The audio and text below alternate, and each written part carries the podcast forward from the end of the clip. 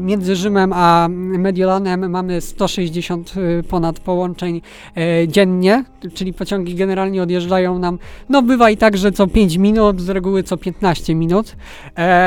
I to jest zupełnie inny system. Ten system przybiera nazwę metra włoskiego. To jest podcast. Cześć, pogadajmy konkretnie. Dziś w CPK projektujemy nowe linie kolejowe i pracujemy nad studiami wykonalności, ale już teraz pojawia się pytanie, jacy przewoźnicy będą korzystać z nowej sieci transportowej? Co nowego w zakresie przewozów kolejowych wprowadza czwarty pakiet kolejowy i na czym polega tak zwany otwarty dostęp? O tym w kolejnym odcinku Cześć, pogadajmy konkretnie. Porozmawiam e, z Bartłomiejem Morgą, starszym specjalistą do spraw planowania infrastruktury kolejowej. Cześć Bartku. Cześć, dzień dobry wszystkim. Czwarty pakiet kolejowy. Tak jest. E, on ma polegać na wdrożeniu rozwiązań, które mają służyć ujednoliceniu usług kolejowych na terenie Unii Europejskiej.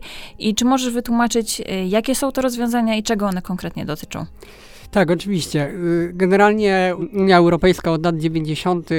Mm, dąży do tego, by mm, znosić e, bariery między państwami. Trzeba pamiętać o tym, że e, koleje w latach e, powojennych w różnych państwach rozwijały się wedle ich własnego przekonania, rozwijano własne technologie różniące się od siebie w zależności od państwa. Natomiast od lat 90. następuje mm, proces przybliżający nas do tego, by powstało coś, co my rozumiemy e, jako europejski jednolity rynek kolejowy. I to e, zagadnienie niesie za sobą wprowadzenie różnych rozwiązań, które mają do tego e, do, po, pozwolić nam osiągnąć e, ową integrację mhm. kolejową. E, to są z jednej strony m, mm, pakiety kolejowe, czyli zbiór dyrektyw i rozporządzeń, które wprowadzane były e, czterokrotnie, e, służące do tego, by z jednej strony e, wzmocnić e, kompetencje i pozycje zarządcy infrastruktury. Kiedyś trzeba pamiętać o tym, że istniała jedna struktura, tak? Z jednej strony był to operator kolejowy, a z drugiej strony zarządca infrastruktury. Potem nakazano e, tą e, mm, rozdzielić. Więc z jednej strony mamy wzmocnienie oczywiście e, roli zarządcy infrastruktury, z drugiej strony mamy oczywiście e, konieczność wprowadzenia tak zwanej interoperacyjności, tak? czyli to, żeby e, różne pociągi mogły jeździć w różnych krajach. Stąd wynika między innymi wprowadzenie TSI, czyli technicznych specyfikacji interoperacyjności, które gwarantują, że tabor, który e, spełnia te normy TSI, on będzie w stanie kursować y, w Polsce, ale będzie też w stanie kursować w Niemczech, Francji, w dowolnym innym kraju Unii Europejskiej. Oprócz tego Unia Europejska za sprawą tychże właśnie pakietów e, wprowadziła wiele rozwiązań związanych mm, z bezpieczeństwem e, i e, prawem pasażerów. Jest wspólna licencja, tak, czyli sposób ubiegania się o to, by operator jakiś kolejowy e, działał na jednym czy drugim rynku, ono się diametralnie nie różni od tego, jak to właśnie wygląda w Polsce, czy jak to wygląda e, w innych krajach. I to są właśnie efekty wprowadzenia e, tych pakietów kolejowych. To, co ważne, warto podkreślić, to jednym z czynników, który miał nas przybliżyć do tego, aby ta kolej była bardziej mm, atrakcyjna i by nie istniały te bariery między różnymi e, krajami, było wprowadzenie mm, konkurencji e, w przewozach kolejowych. Najpierw wprowadzono konkurencję mm, e, na rynku przewozów towarowych, potem na rynku przewozów międzynarodowych i wreszcie szczególnie za sprawą czwartego pakietu kolejowego, najgłośniejszego, wprowadzono konkurencję na trasach wewnątrzkrajowych. I tutaj trzeba powiedzieć jeszcze, mm, że ponieważ rzeczywiście kraje Unii Europejskiej nie tylko. Yy, różnią się od siebie, są różne wymagania tego rynku przewozów krajowych. Jedne kraje charakteryzują się większą populacją, inne mniejszą, jedne mają taki rozkład ludności, inny inny. E, więc ta konkurencja może być osiągana na dwojaki sposób. Z jednej strony może być osiągana na rynku przewozów dotowanych, tak zwanych e, PSC. E, z drugiej strony e, może być osiągana e, za sprawą pojęcia właśnie otwartego dostępu między przewoźnikami kursującymi na jednej trasie w tychże właśnie przewozach dalekobieżnych. I w przypadku przewoźników kursujących komercyjnie na, na, własne ryzyko mówimy o konkurencji na rynku, natomiast w przypadku y, konkurencji w przewozach dotowanych mówimy o przewozach, y, o konkurencji y, o rynek, czyli mówiąc y, krócej, e, mamy organizatora transportu, y, organizator transportu co jakiś czas ogłasza mm, e, em, przetarg e, i w ramach przetargu, który powinien być oczywiście prowadzony na równych, niedyskryminacyjnych zasadach, wyłania na, następnie przewoźnika, który będzie w tym określonym w, w zamówieniu e, czasie realizował przewozy, no i będzie y, otrzymywał rekompensatę za ich wykonywanie, tak? Więc to, to są te kwestie związane e, z tym, co niosą za sobą, w największym skrócie, bo oczywiście moglibyśmy szczegółowo Mhm. omawiać każdy pakiet, ale myślę, że to nie miałoby mm, e, większego, mm, większego sensu. E, To jest taki e, największy skrót tego, co te działania mm, od lat 90. tak naprawdę e, skoncentrowane po roku 2000 aż do dziś e, wniosły na rynek przewozów kolejowych. Mhm. E, Jesteś autorem pewnego raportu, którego nazwę pozwolę sobie przeczytać, bo jest bardzo długa. Mianowicie analizy oferty przewozowej operatorów realizujących przewozy na zasadzie otwartego dostępu w wybranych krajach europejskich wraz z oszacowaniem ich potencjalnej oferty w Polsce. I powiedz proszę, skąd w ogóle potrzeba napisania tego raportu? Jakie kraje przeanalizowałeś i który z rynków według ciebie najbardziej się zmienił w obliczu tej liberalizacji rynku? Jasne. No po pierwsze, y, potrzeba wykonania tego raportu wynikała już z tego, o czym powiedziałem, y, odpowiadając na Twoje pierwsze pytanie. Zmiany w y, prawodawstwie unijnym e, niosą odpowiednie y, potrzeby, natomiast y, równolegle musimy sobie uświadomić dwie e, jeszcze dodatkowe kwestie. Pierwsza kwestia jest taka, że obecnie w Polsce na przewozach e, dalekobieżnych, które realizuje na zlecenie Ministerstwa Infrastruktury e, PKP Intercity, e, te przewozy reguluje zawarta między ministerstwem a PKP Intercity umowa e, właśnie PSC.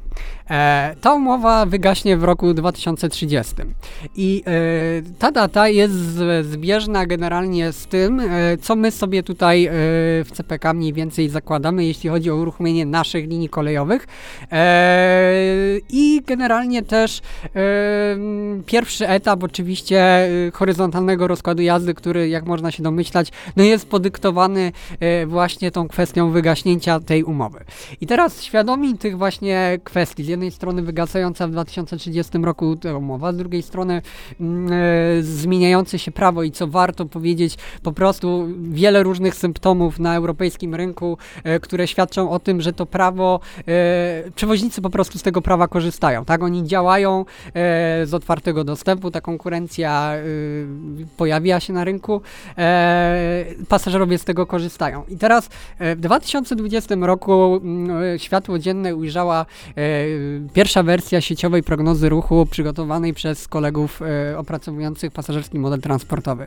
E, w tym momencie my analizując wyniki mm, tejże pierwszej prognozy, zauważyliśmy, że e, są linie, w których już w tym momencie mm, podaż jakby nie nadąża za popytem. To znaczy ten popyt na te linie, na tą ofertę jest dużo większy, co oznacza, że jest przestrzeń do zwiększania tej oferty. Dlatego w, w świetle tych wszystkich różnych przesłanek, o których powiedziałem wcześniej, a także właśnie tego, że ta oferta wydawała się już w tym momencie nie sprostać temu, temu, temu e, co myśmy na początku do modelu zaimplementowali, em, zaczęliśmy szukać, e, analizować e, jeszcze innych rozwiązań ofertowych. W ramach tejże analizy między innymi została przygotowana pewna, pewna potencjalna mm, oferta przewozowa właśnie linii, które mogłyby mieć charakter e, przewozów komercyjnych, tak, czyli być realizowane e, na mm, ryzyko operatora. E, No i z zamiarem właśnie przeanalizowania dokładnego za pomocą PMT, e, te, te linie w kolejnych miesiącach, latach e, podlegały pewnej weryfikacji, tak? Wnioski z tego raportu trafiły do poniekąd do HRJ-u. Zresztą właśnie idea, która była tam zawarta w tym raporcie, która mm, ustanawiała bardzo silne powiązania między głównymi powiązaniami, tak? Te połączenia nawet co pół godziny, o czym, o czym wspominali koledzy na jednym z wcześniejszych podcastów. E, ona ma poniekąd swoje źródło w tym raporcie, bo ten raport, e, który z jednej strony też e, składał się właśnie z tego, co się dzieje, z, tych doświadczeń zagranicznych, pokazał, że KADEP jest środkiem, który pozwala ustanawiać tak częste powiązania, które mogą rzeczywiście nie tylko jakby znajdować przestrzeń na torach, tak, że jest, mamy przepustowość do tego, ale po prostu jest na to popyt. I, i, i to wszystko się ze sobą bardzo, e, bardzo ładnie mm, e, łączy. E, No i teraz pewne te wnioski z tych raportów, one są również e, podnoszone w ramach naszej współpracy z różnymi innymi partnerami e, zagranicznymi. Ja bym tylko jeszcze chciał dodać, że rzeczywiście jeśli chodzi o ten raport, on został, e, powstał w dwóch wersjach językowych, nie tylko w polskiej, ale i angielskiej, Mhm. także to też był właśnie powód, e, dla którego chcieliśmy go wykorzystywać jako przedmiot dyskusji z różnymi innymi partnerami zagranicznymi, prawda?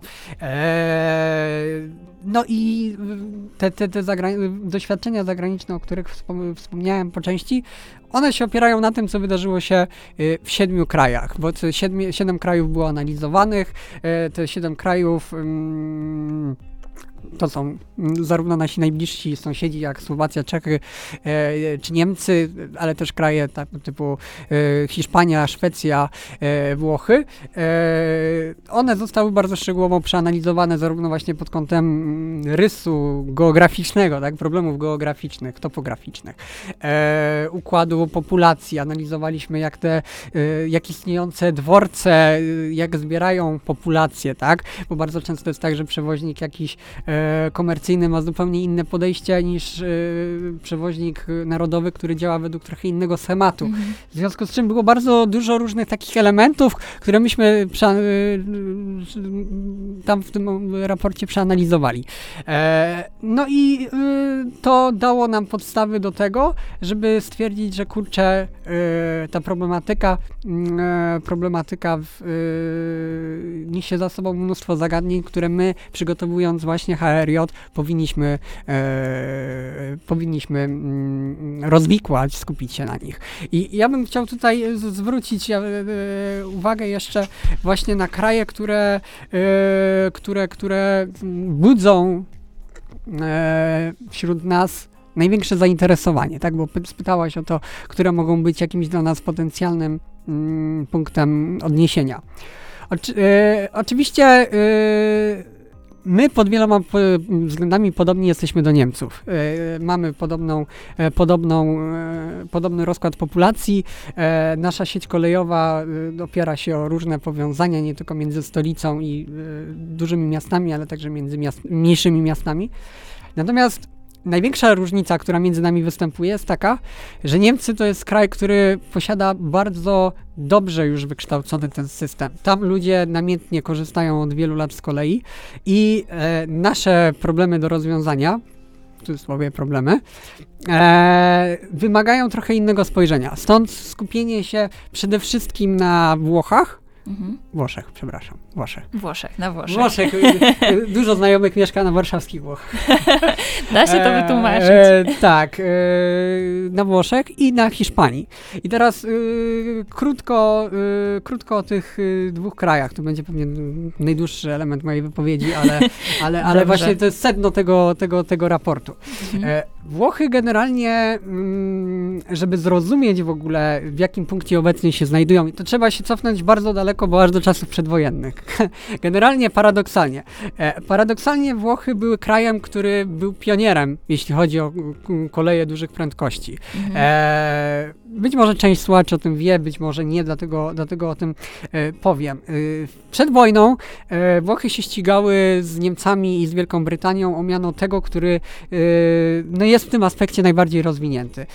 Wprowadzono przed wojną takie składy E ETR 200, które pozwalały kursować z prędkością ponad 200 km na godzinę i one mm, e, generalnie y, z niemieckimi innymi składami biły się o miano tych najszybszych ówcześnie na świecie. I teraz o co chodzi? E, podczas gdy w roku bodajże 1938, krótko przed wybuchem e, II wojny światowej, zdołano po ogromnej inwestycji, jaką wtedy przeprowadzono, wtedy przed wojną, ogromne pieniądze y, szły we Włoszech na to, by też ujednolicić tą linię, która po zjednoczeniu Włoch była bardzo e, rozbita, ona była niekompatybilna ze sobą, Mhm. no trochę jak w Polsce po, po, po, Po zaborach. po zaborach. Tak, I to tak, jest tak. dlatego też jeden z punktów, dla którego ja się odwołuję zarówno do Włoch, jak i potem do, do, do, do, do Hiszpanii. W każdym razie em, Włochy z jednej strony w północnej części odziedziczyły bardzo rozwiniętą sieć e, po em, no, królestwie, cesarstwie Habsburgów. Mhm. E, i, i, I dzięki temu pewien, pewną bazę miały, na której mogły właśnie e, rozwijać ten swój system. E, po e, wydaniu tych pewnych nakładów, zwłaszcza wybudowaniu drugiego tunelu pod Apeninami, który pozwolił dotrzeć do e, Florencji, e, przed wojną udało się pojechać w czasie mniej niż dwie godziny z Bolonii przez, przepraszam, z Florencji przez Bolonię do Mediolanu. To było 365 km, 115 minut, co dawało średnią tam prędkość handlową rzędu 165 km na godzinę. I teraz to jest kluczowe y, od tej strony, że po wojnie y, y, włoska kolej no, z bardzo dużym kryzysem się zmagała. E, pozamykano mnóstwo linii kolejowych. E, poza budową Direttissimy, czyli tej słynnej pierwszej linii KDP, bo to trzeba powiedzieć, Włochy wybudowały pierwszą linię KDP, aczkolwiek paradoksalnie ona nie była in, in, intensywnie eksploatowana przez pojazdy dużej prędkości, bo ich nie było. Mhm. Znaczy z tej linii dużej prędkości, tak jak z CM-ki, tylko że CMK mimo wszystko nie ma, nie jest certyfikowana na tej prędkości, chociaż mogłaby oczywiście yy, mał, jakby jest zaprojektowana do wyższych prędkości. Yy, korzystały prędkości, po, korzystały pociągi z dużo mniejszymi prędkościami. Tam jeździły z reguły składy konwencjonalne, lokomotywa plus wagony. No i teraz w roku 1988 e, między Rzymem a Mediolanem, dwoma największymi miastami we Włoszech, pociągi jeździły e, z czasem 4 godziny 55 minut, podczas gdy w 1938 roku, przed wojną, e, jeździły z czasem 5 godzin i 38 minut. Czyli sytuacja trochę podobna do tej, którą my czasami mówimy, że mamy w Polsce, bo rzeczywiście na wielu trasach jeździ się cały czas z podobnymi czasami Tak. jazdy. I teraz lata 90 ten zastój we Włoszech wciąż jest, chociaż wchodzą pierwsze nowoczesne e, pociągi, e, powstaje mm, e, linia e, z Rzymu do Neapolu, e, ukończona zostaje Direttissima w 1992 roku. I na początku XXI stulecia, e, XXI wieku, e, dochodzi do władzy y, Silvio Berlusconi, e, który mm, otwiera drogę ku realizacji zawieszonemu na wiele lat KDP-owi. E, I oczywiście realizując tam różnego rodzaju też e, ustawy, które przez jednych były bardziej krytykowane, przez innych mniej, Mhm. doprowadza do tego, że w 2009 roku Włochy świętują ustanowienie tak naprawdę e, systemu KDP, to znaczy takiego, że w całości ta linia między Neapolem przez Neapolem i Mediolanem, tak przez Rzym, Florencję, Bolonię i Mediolan dochodzi do, do eksploatacji, tak? Mhm. I to jest przełom. To jest przełom, dlatego że y, te dystanse między miastami się y, skracają. Potem y, w wyniku tego, że y, nadchodzi kryzys, y, rząd Berlusconiego bodajże podaje się do dymisji, jeśli dobrze pamiętam. Berlusconiego na pewno zastępuje Mario Monti.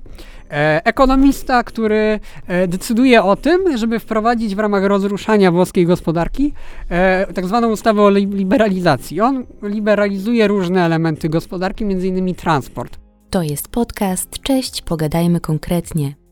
I to jest okres, w którym powstają pierwsze, e, powstają pierwsi przewoźnicy e, komercyjni. Najpierw jest efemeryczny przykład e, spółki Arena Ways, która bardzo krótko, niestety e, za wcześnie ch- chciała być przed, e, chciała być pierwszą i niestety to było jej gwoździem do trumny, gdyż e, jej działalność zbiega się jeszcze z istnieniem organu o nazwie AGCM, gdybyśmy przeczytali po polsku, który to mm, generalnie jest mocno, e, jakby to powiedzieć, no są doniesienia e, przez krytyków, że sprzyja e, utrwalaniu temu, tego monopolu włoskich kolei. Mhm. Natomiast Mario Monti e, wprowadza na rynek e, tak zwany e, urząd ART, e, Agencja Regulazione Transporti. Mhm. tenże urząd zaczyna pilnować tych zmian, które zostały wprowadzone w różnych sektorach transportu, między innymi transportu kolejowego. E, no i powstaje rzeczywiście e, Italo, sztandarowy pro, e, projekt znany do dziś, prywatny kolei dużych prędkości, założony przez czwórkę biznesmenów.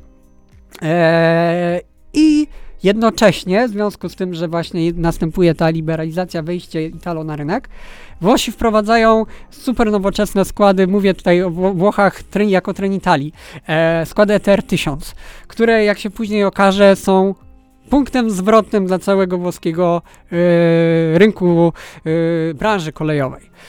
Te kilka lat od 2012 roku do 2019 roku, plus zbudowana ta sieć kolei, kolei dużych prędkości, która cały czas jest e, rozbudowywana o linię z Mediolanu e, przez Brescie do Werony i do, e, do Wenecji oraz linię z, mm, z Mediolanu do Genui. Ona procentuje, bardzo szybko następuje wzrost liczby pasażerów. Wkrótce okazuje się, że e, liczba e, tych pasażerów rośnie do 40 milionów e, dwa, po 10 latach funkcjonowania tego systemu KDP na pokładach e, Trenitali i dodatkowo 20 na pokładach Italo. E, razem mamy 60 milionów pasażerów w tym sektorze KDP. E, między Rzymem a Mediolanem mamy 160 e, ponad połączeń e, dziennie, czyli pociągi generalnie odjeżdżają nam, no bywa i tak, że co 5 minut, z reguły co 15 minut. Mhm. I to jest zupełnie inny system. Ten system przybiera nazwę metra włoskiego. E, z, zmienia się zupełnie, zmieniają się zachowania Włochów. E, ludzie mieszkając w Bolonii dojeżdżają do pracy do Rzymu e, i do Mediolanu. Te marki istnieją w, głęboko, są zakorzenione w świadomości. Dzisiaj mamy Puchar Włoch, który jest sponsorowany przez Frecciarosse, tak, czyli przez tą sztandarową markę, którą powołuje do życia za sprawą ETR 1000 Trenitalia. Z drugiej strony mamy Italo, które, mm, no właśnie, to, to, jest wątek, który by wymagał w ogóle osobnej, e, osobnej, e, osobnego spotkania. E, ale warto powiedzieć, że za sprawą właśnie Italo stał między innymi prezes Ferrari, który z jednej strony był prezesem e, Ferrari, z drugiej strony e, Diego Della Valle, właściciel e, marki TOC, znanej bardzo na rynku Mhm. obuwniczym, e, a także Giuseppe Sciarone, e, zwany na rynku kolejowym włoskim jako Grande Innovatore, Mhm. który stał tak naprawdę za całym pomysłem komercyjnym. Tak? Czyli z jednej strony mamy biznesmenów, miliarderów wręcz, bo Diego Della Valle jest jeden z najbogatszych Włochów.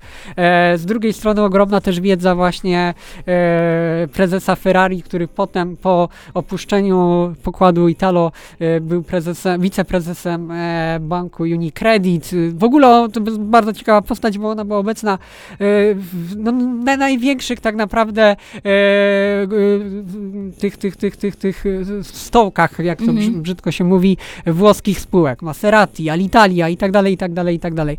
Także bardzo, bardzo znana e, postać. No i Italo właśnie dzięki temu, że e, stała za nim tak mocna grupa, e, skłonna zainwestować ogromne pieniądze, wcześniej miliard euro, e, Krótko, w 2019 roku, można powiedzieć 10 lat po e, istnieniu tak naprawdę tej, tej spółki, e, nie mówiąc o jej działalności komercyjnej, bo ona została oczywiście założona kilka lat przed, Mhm. przed, przed wejściem tej eksploatacji, e, udaje się e, doprowadzić do takiego momentu, że obecny właściciel, amerykański fundusz GIP, e, GIP, e, wycenia tą spółkę na 4,5 miliarda euro. Mhm. I w, w, w ubiegłym roku media włoskie e, obiega e, informacja, że e, MSC, potentant na rynku logistycznym, e, największy na świecie m, przewoźnik kontenerowy, e, jest zainteresowany z, kupnem Italo za 6,5 miliarda euro. Także mo- mogą sobie nasi widzowie w tym momencie, e, myślę, wyobrazić, jak wielka skala y, całego tego rynku, bo z jednej strony właśnie mamy Italo, które no sześciokrotnie praktycznie y, rośnie na wartości. Z drugiej strony mamy sytuację Trenitali, która to Trenitalia dzisiaj e, eksportuje właśnie za sprawą ETR 1000, już nie tylko jest obecna we Włoszech, ale jest obecna we Francji za sprawą marki Trenitalia France, za sprawą Irio w Hiszpanii, za sprawą marki Kubus obecnie stara się uruchomienie połączenia z Amsterdamu do, do Berlina, e, z drugiej strony ta tradycyjna Trenitalia chce jeździć do Monachium e, z Rzymu, e, no jest obecna w Grecji ze względu na przejęcie tamtejszego przewoźnika. E, To jest ogromny rozwój całego tego sektora i to jest clue, dla którego powiedziałem, że e, ten hiszpański rozwój e, Włoski. sektora KDP, słucham? Włoski. E, Włoski, e, ale hiszpański też e, poniekąd e, jest, e, jest, jest tak dla, e, dla mnie mm, jakby atrakcyjny i, i, i, i, i tak bardzo e, efektywny i efektowny, Mhm. bo to, to, to się łączy ze sobą w tym wypadku. A propos efektowności, jak powiedziałeś o linii, jeśli dobrze pamiętam, Mediolan-Rzym, to przypomniałam sobie, że w Mediolanie przecież też jest wielki dworzec, też zbudowany w latach 30., y, jeśli dobrze Tak kojarzę, e, który no jest, mm, robi niesamowite wrażenie wielkością y, i takim, no nie przepychem, ale tak, tak jest po prostu ogromny. I to jest moim zdaniem też dobry mm, punkt odniesienia, jeśli chodzi w ogóle o y, ogrom rozwoju tej włoskiej kolei, tak? To też taki jest, Tak, no, taka- y, tak do poruszenia cudzej wyobraźni, tak? Ktoś kto, ktoś, kto miał okazję korzystać z kolei włoskich na przełomie lat 90. i 2000. Ja y, przyznam się szczerze, że właśnie co nieco miałem i Mhm. pamiętam te czasy kolei, jako owszem, tam były e, pewne elementy, które sprawiały, że no trudno było tą kolej polską e, porównywać do, do włoskiej, ale y, z drugiej strony było mnóstwo elementów, które powiedzielibyśmy, no telka, tak? E, Mhm. Trochę lepsze, bo wagony włoskie, e, które jeździły na tych liniach e, KDP, one były dużo lepsze tak naprawdę niż te, którym myśmy dysponowali. Ich było dużo i one były dobrej jakości. Mhm. Mogły kursować tak naprawdę z prędkością 200 km na godzinę. No my w Polsce mamy dużo, przez całe lata mieliśmy dużo mniej takich wagonów. Także, ale generalnie pod wieloma względami na początku lat 2000 i to się odzwierciedlało w liczbie przewożonych pasażerów, kolej włoska e, stała, podczas gdy inne koleje zagraniczne e, się rozwijały. I tu nie wiem, jak, e, jak stoimy czasowo. No musimy przyspieszyć, musimy natomiast- przyspieszyć, bo na- ja wiem, że ty byś mógłbyś mówić o tym godzinami. Tak, na, natomiast, natomiast w takim razie, zresztą w Hiszpanii będzie o tyle prościej, że rynek hiszpański nie miał tego punktu takiego historycznego jak Włochy. Czyli Mhm. przed wojną to nie były koleje, które walczyły o, y, o, o, o to pierwszeństwo, Mhm. y, o tą rozpoznawalność na całym świecie. Trochę o przetrwanie. Tak, znaczy, problemem, problemem e, generalnie hiszpańskiej kolei e, było po pierwsze to, że jak widzowie, słuchacze, widzowie też, Widzę też. e, wiedzą, w Hiszpanii funkcjonował odmienny rozstaw e, szyn niż, e, niż w- na reszcie, e, no nie tyle kontynentu, co w Unii Europejskiej, tak? Mhm. I to, y, to przysporzyło wielu różnych y, problemów. E, tak naprawdę, plus jeszcze kwestia wojny domowej, która się toczyła w Hiszpanii, sprawiła, że y, nie było tak naprawdę przestrzeni, by e, te eksperymenty różnego typu, e, które toczono we Francji, toczono w, w Hiszpanii, y, we Włoszech czy w Niemczech, e, przeprowadzać. Dodatkowo po, wo- po wojnie domowej Bank Światowy zalecił, e, zalecił e, Franco, e, by wprowadzał tak zwany plan stabilizacyjny. Wtedy oczywiście e, gospodarka hiszpańska z czasem przeżywała ten słynny boom, tak samo jak włoska zresztą. Natomiast ten plan stabilizacyjny sprawiał, że część inwestycji, które były niezbędne, one niestety nie mogły się zadziać. I to doprowadziło do tego, że jeszcze w latach 70.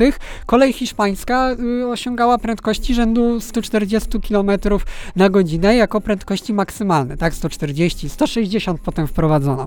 Ale y, to był ten właśnie y, nieco inny punkt widzenia. I teraz y, pierwsze promyki nadziei pojawiły się tam w latach 70., bo w jednym z ostatnich dokumentów, który wydano za czasów Franco, w takim dokumencie plan, planie rozwoju państwa, czymś takim, zawarto taką informację o potrzebie budowy linii KDP z Madrytu przez Ba- Barcelonę do Francji. Natomiast potem, w latach 80., yy, przełom lat 70., 80., e, niestety e, trzeba było wy, wyciągnąć hiszpańską kolej z ogromnego kryzysu, e, który no niestety y, wskutek rozwoju gwałtownego dróg, pamiętajmy, że Hiszpania ma największą sieć y, dróg y, wysokiej przepustowości w Europie, e, magia Seatów i tak dalej, i tak dalej, doprowadziła, że no niestety trzeba było ratować kolej hiszpańską. E, można byłoby przytaczać różne, różne dane, e, na przykład w 1995 koleje hiszpańskie traciły 14 miliardów peset, a w 1984 231 miliardów. I straty Renfe y, w niektórych momentach stanowiły procent z hiszpańskiego PKB. Także to był ogromny, y, y, ogromny problem z ogromnego zadłużenia. E, no i trzeba było, no, trzeba było sobie z nim jakoś poradzić, głównie przez właśnie inwestycje y, lokalne. E, natomiast w latach 80., pod koniec lat 80., e, pojawiły się prace e, nad y, kolejami dużych prędkości. I to jest o tyle ciekawe, że mm, pierwotnie miały one być realizowane właśnie w ramach tych, e, można powiedzieć, e, starych e, wymagań iberyjskich, czyli szeroki tor i tak dalej, i tak dalej. Natomiast w ciągu bardzo krótkiego okre- okresu, bo budowa tej sieci dużych kole, kolei dużych prędkości w Hiszpanii zbiegła się z tym, o czym powiedziałem na początku, czyli tymi pierwszymi planami integracji. I w ciągu kilku lat, tak naprawdę bez żadnych no można powiedzieć analiz tak naprawdę, podjęto decyzję o tym, żeby te nowe linie budować w rozstawie UIC, czyli 1435, co zrodziło oczywiście bardzo wiele różnych, e, bardzo wiele różnych e, problemów. Natomiast e, i dywagacji. Natomiast to, co trzeba powiedzieć, że Hiszpanie Dlaczego w ogóle, e, e, e, dlaczego w ogóle ta Hiszpania jest takim e, ciekawym przykładem? Bo wskutek tego, że przez lata była ona stosunkowo słabo rozwinięta kolejowo, w momencie, gdy zaczęto budować te nowe linie dużych prędkości one zaczęły docierać punktowo do poszczególnych regionów, to wiadomo, tylko elementarnie rozwiązywało e, pewne, pewne mm, e, problemy tej hiszpańskiej sieci. Pojawiły się głosy polityczne, że skoro jeden region uzyskuje y, kolej dużych prędkości, to dlaczego drugi też jej nie zyskuje? Mhm. E, no i hiszpańska kolej faktycznie w 1987 roku opublikowano tam taki pierwszy przekrojowy dokument dotyczący modernizacji e, sieci kolejowej, plan rozwoju rynku kolejowego, e, który w następnie, e, następnie potem jeszcze w latach 90. na początku e, był modyfikowany, ale to co tam jest zawarte tak naprawdę jest tym samym co dziś i to pokazuje też to, e, co jest jakby istotne dla nas. W Polsce też bardzo długo nie było żadnego planu rozwoju sieci kolejowej. Mhm. E, i, i, I takie rozwiązanie jak to, o którym mówię, to było właśnie takim przykładem, gdzie e, ktoś, e, Rada Ministrów, przyjmuje taki plan rozwoju sieci kolejowej i potem kolejne rządy realizują te założenia tego planu w mniejszym lub większym stopniu, ale generalnie się trzymają tych założeń. To jest podcast. Cześć, pogadajmy konkretnie. Doprowadzono do tego, że w Hiszpanii zbudowano, wiadomo, bardzo dużą sieć kolei dużej prędkości, największą w Europie. Natomiast pojawił się ten problem, że ona była, jak wszyscy wiemy, niedostatecznie wykorzystywana. E, To się oczywiście ścierało e, z krytyką Unii Europejskiej, ogromne pieniądze poszły na te e, zarzuty, że można było wykorzystać te pieniądze inaczej. No i pojawiła się sprawa liberalizacji, widmo liberalizacji. I rzeczywiście ta liberalizacja została przeprowadzona w oparciu o znowu doświadczenia e, modelu włoskiego, Mhm. natomiast z wyciągnięciem tych błędów, które tam zdiagnozowano.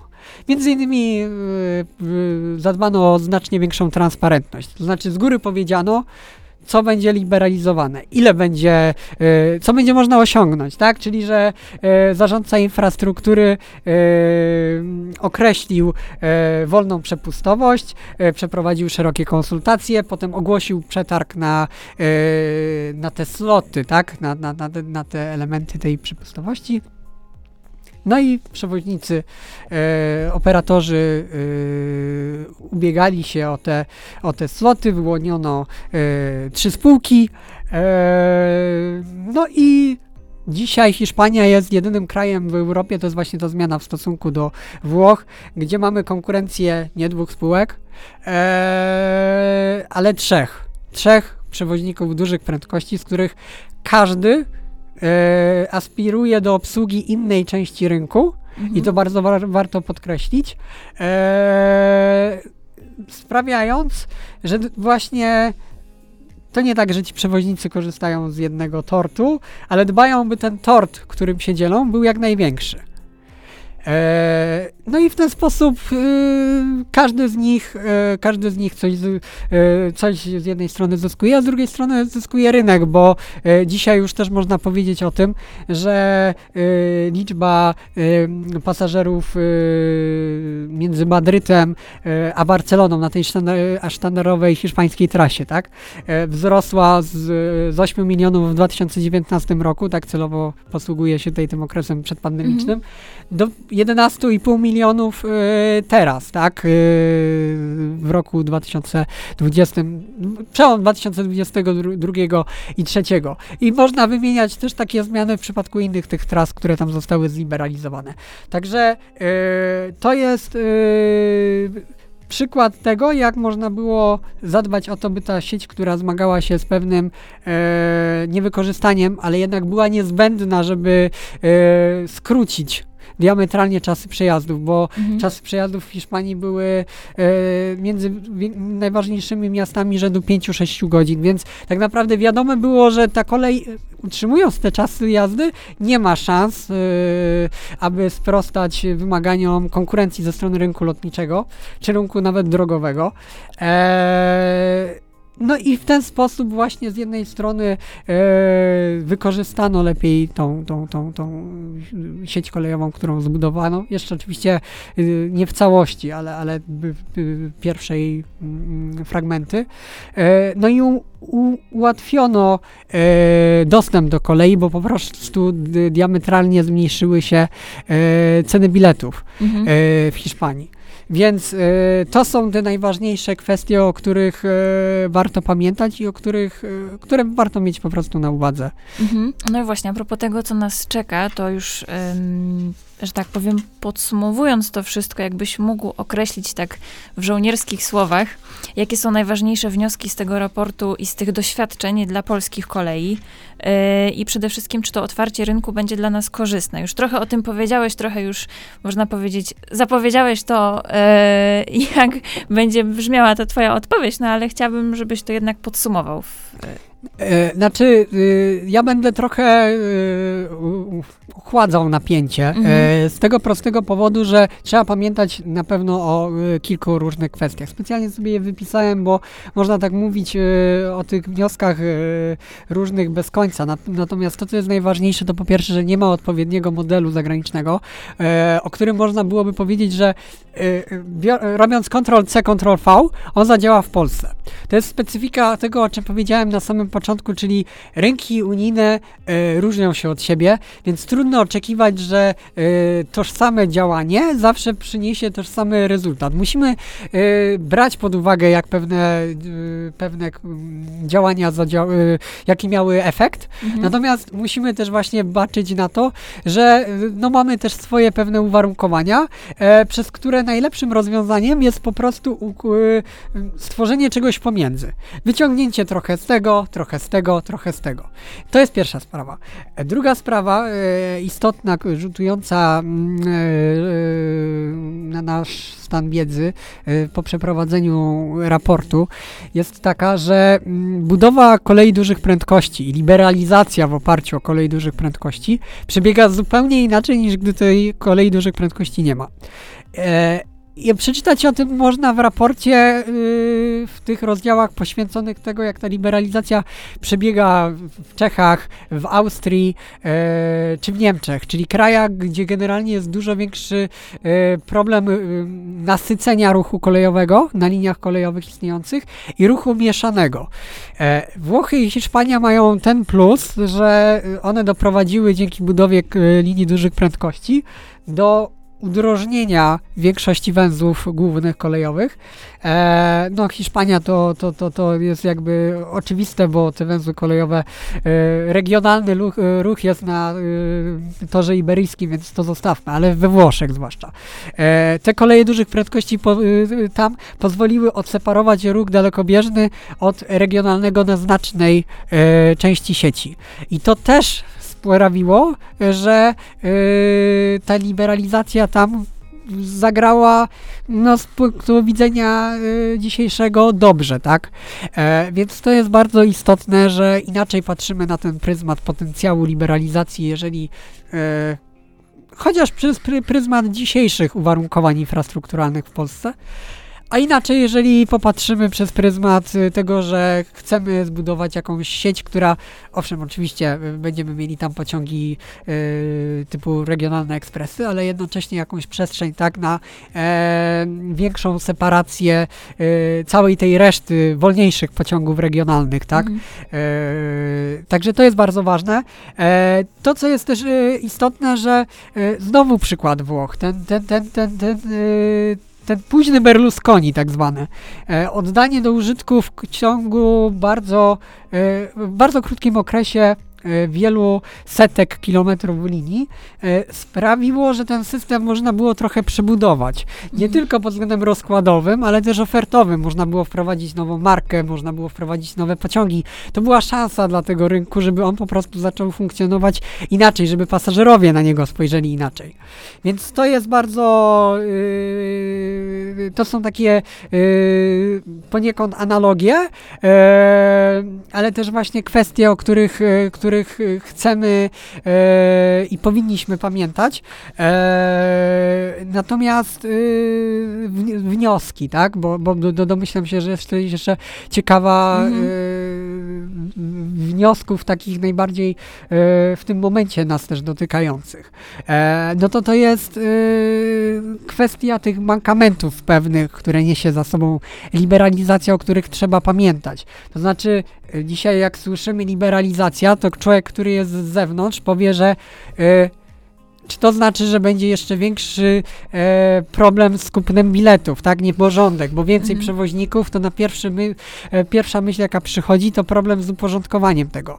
No i tutaj znowu przychodzą, e, przychodzą doświadczenia zagraniczne, nawet krajów nam bliskich, takie jak e, Czechy czy Austria, które zdołały e, narzucić rygor wprowadzania e, pewnych e, rozwiązań taryfowych. E, w, w Czechach to jest one ticket, e, w, w, w Austrii to jest bilet klimatyczny, który pozwala mm, e, po jego e, kupnie e, korzystać zarówno z przewoźników komercyjnych tamtej aus- austriackiego przewoźnika prywatnego Westbahn, jak i narodowego prze, przewoźnika EBB, tak? I tak samo w Czechach ten bilet, o którym wspomniałem, też pozwala korzystać zarówno z, z połączeń RegioJet i Leo Express, jak i z połączeń czeskich drag, czyli kolei czeskich.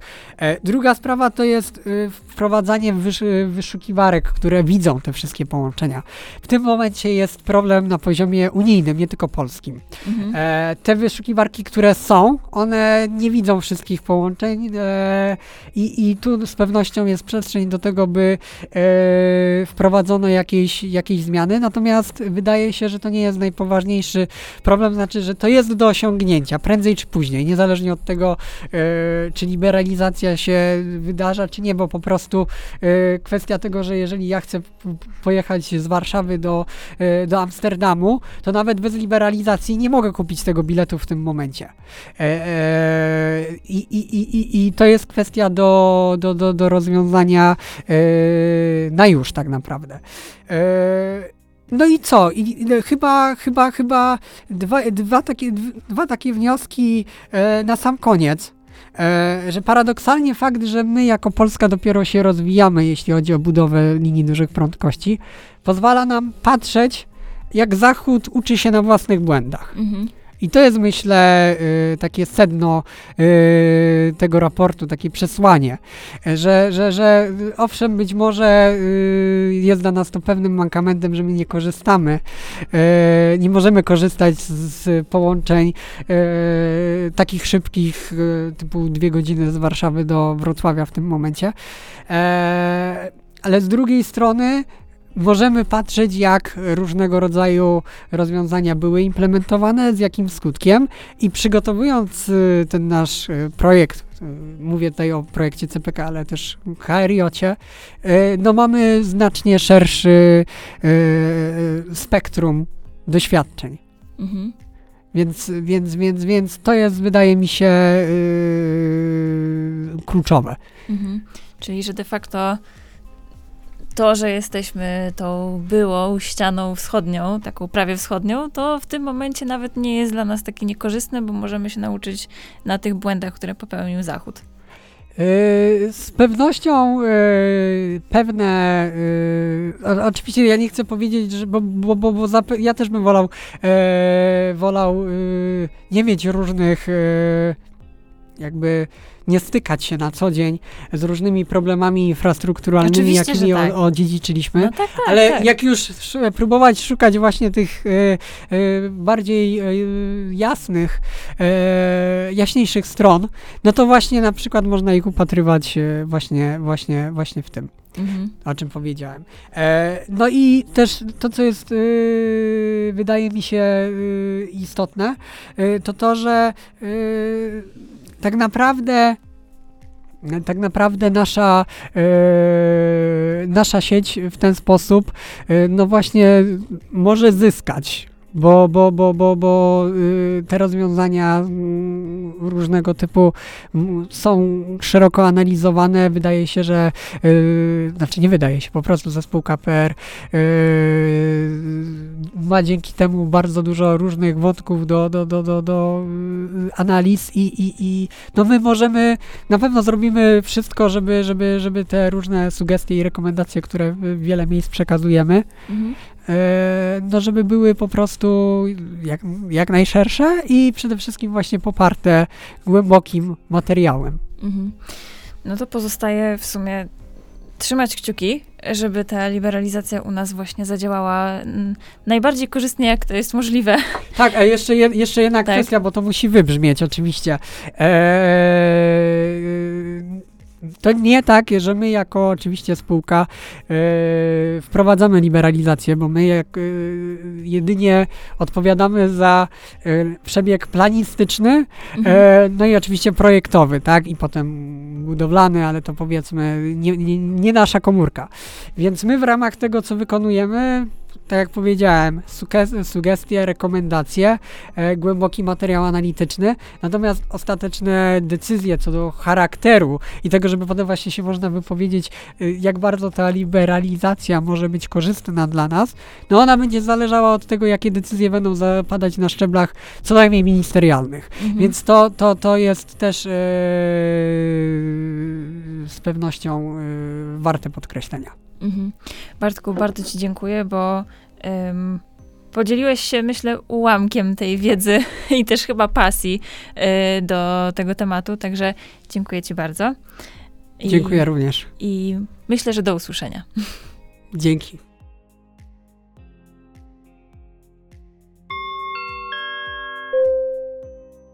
Najlepsze linie KDP w Europie to. Trudne pytanie. Pierwsza rzecz, jaka Ci przychodzi na myśl. Najbardziej efektywne w tym momencie wydaje się, że włoskie. Mhm. Natomiast y, nie można powiedzieć, że są one zdecydowanie najlepsze, biorąc pod uwagę całokształt tego systemu. Mhm. Ale punktowo pod względem efektywności w tym momencie włoskie. Mhm.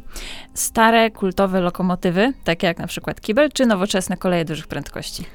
No, ja mimo tego, że jestem, wychowałem się też e, w czasach e, bardzo licznych EN57, to jednak zdecydowanie odczuwam pociąg ku nowoczesności i wolałbym e, więcej nowoczesnych pociągów niż e, więcej naszych poczciwych EN57 czy EP07 i innych tego typu składów.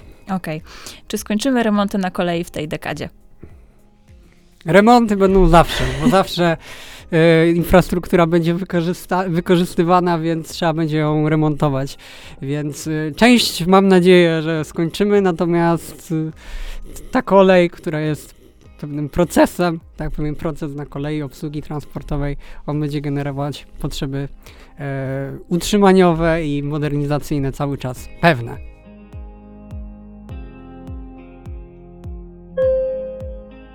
To był podcast Cześć, pogadajmy konkretnie.